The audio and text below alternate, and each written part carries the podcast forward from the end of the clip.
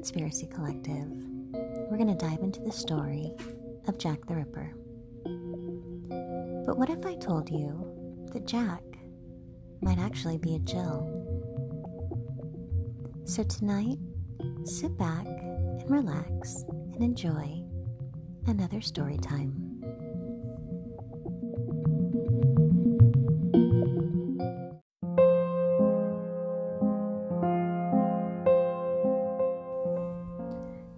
Everyone. This is Jillian from the Conspiracy Collective.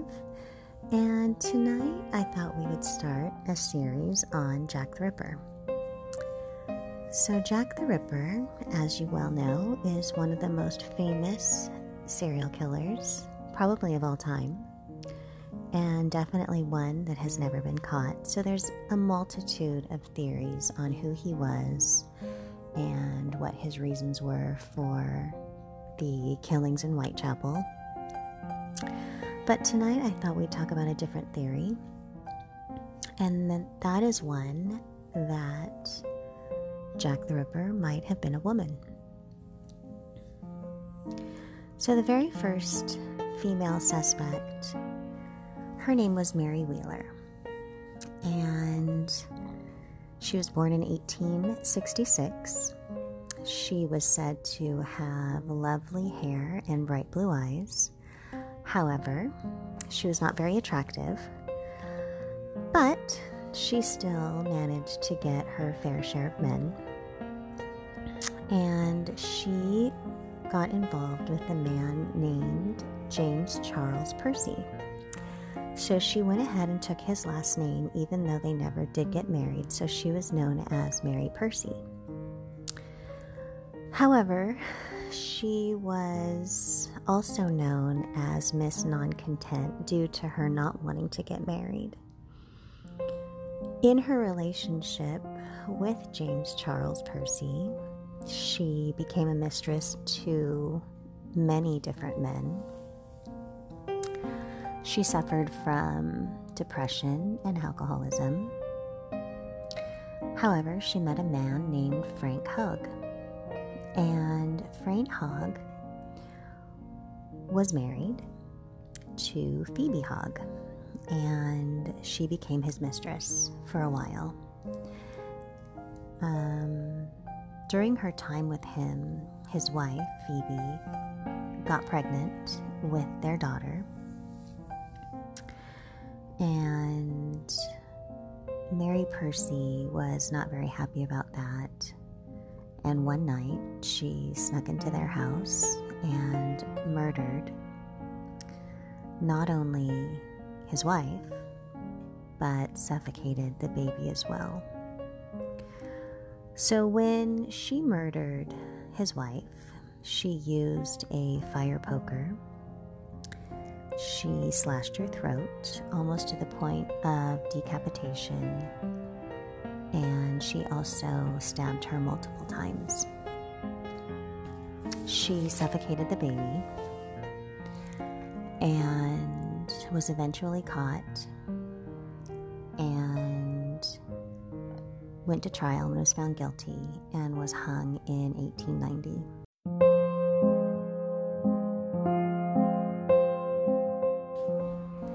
So, before we get too far, let's talk about the actual crime. On October 24th, Phoebe Hogg was given a handwritten note that invited her to tea. And this note was given to her by her best friend Mary. So Phoebe decided to pack up their daughter and head over to Mary's for a wonderful evening of conversation and girlfriend time. But by 4 p.m., Mary's neighbor hears the sound of breaking glass, calls over the fence, gets no reply, and then just goes back inside. By 7 p.m., there's a body found. A man is walking around and he finds the body of Phoebe wrapped in a sweater. There were no signs of struggle seen around the area So the police had decided that the body was dropped off there and that the crime had not been committed there. About a mile away later that night, they find a baby carriage that's covered in blood and in the morning they found the baby. Frank Hogg reports his wife and child missing the next day. He asks his sister to stop by Mary's house to see if she had seen his wife. His sister goes over there. Mary says she hasn't seen her. Then she asks Mary to go with her to ID the body that they had found. They show up at the coroner's. And Mary says adamantly that that is not Phoebe. However, his sister identifies the body as Phoebe because of the clothing that she's wearing. Mary starts becoming extremely agitated and says, No, that is not her. The sister then IDs the baby carriage, and the police decide that Frank is their number one suspect. So they search his house and they find a key to Mary's house. So he confesses that he's been having an affair. Now, Mary and Phoebe knew about each other. Um, they both had been seeing Frank at the same time. And when Phoebe got pregnant, he decided to ask her to get married. And Mary was still seeing Frank. But Mary and Phoebe had become best friends in the interim of all of this happening. So later, the neighbor says that she sees or had seen Mary pushing a baby carriage around after dark. So the police decide to search Mary's house. And inside of Mary's home, they find clear evidence of a struggle. They find blood on the ceiling, all over the kitchen, as well as blood on her skirt and an apron, along with matted hair and several different knives, along with the fire poker. Her excuse was that she had mice problems and that this mess and all of the blood was due to her killing mice that were in her home. After a lot of prodding and questioning, she ends up chanting, killing mice, killing mice. When she was taken into custody, she had scratches and blood all over her, along with two wedding rings, and one of those rings belonged to Phoebe.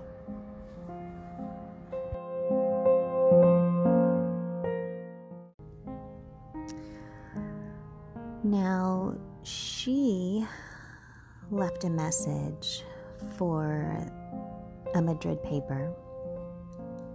And in the paper, she wrote a note, a mysterious note, that to this day no one has really been able to figure out what it meant. But in her note, she wrote MECP, Last Wishes, of MEW. Have not betrayed MEW. Okay, so what does that mean? And how does this tie into Jack the Ripper theory? Well, she lived approximately 21 miles away from Whitechapel, where the murders were committed. And they were committed in 1888. Five sex workers, possibly 11. The MO for the Ripper murders were deep throat slashes, um, abdominal mutilation, genital mutilation, removal of internal organs, as well as facial mutation. Now, two years later, Mary Wheeler goes on to kill and mutilate her victim. And they did say that Mary Pearcy, Mary Wheeler, was remarkably strong for a woman. Um, in that time, Sir Arthur Conan Doyle, who was very famous for writing the Sherlock Holmes books, had a theory that it was a female. He thought it could be a midwife because who could move easily through the night without any question other than a midwife who could be covered in blood, explainably, especially while everyone was looking for a man. But could have been a woman. And that woman could get by with any explanation without looking suspect.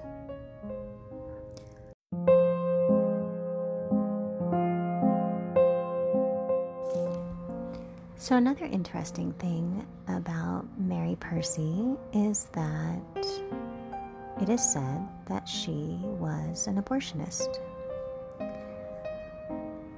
It's well known that in around that time, if you had an unwanted pregnancy, she was who you called to take care of it.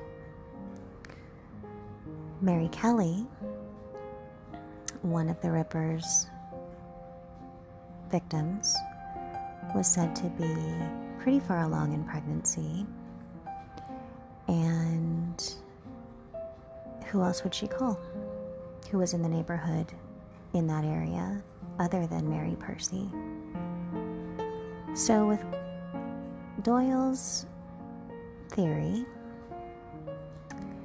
if Mary Pearcy was Jack the Ripper,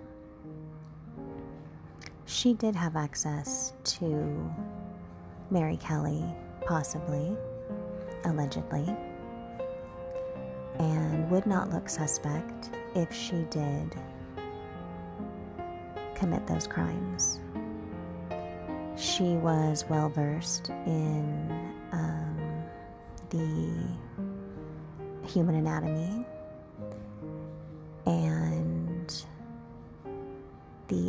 interesting thing is that Mary Kelly was known, well known, to wear a specific shawl um, every day.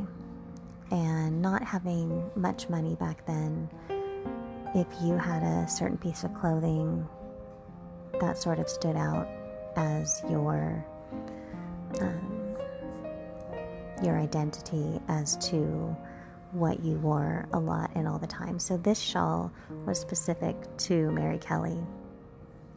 When Mary Kelly's body was found, they had found everything folded up neatly next to the body, but the shawl was missing. And someone had identified a woman leaving that area with Mary Kelly's shawl on. So there's that.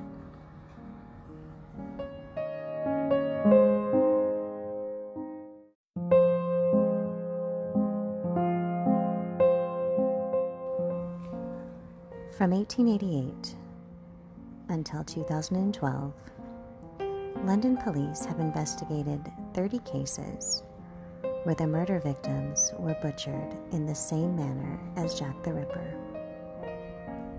29 of those cases have been solved, and they've all been committed by women.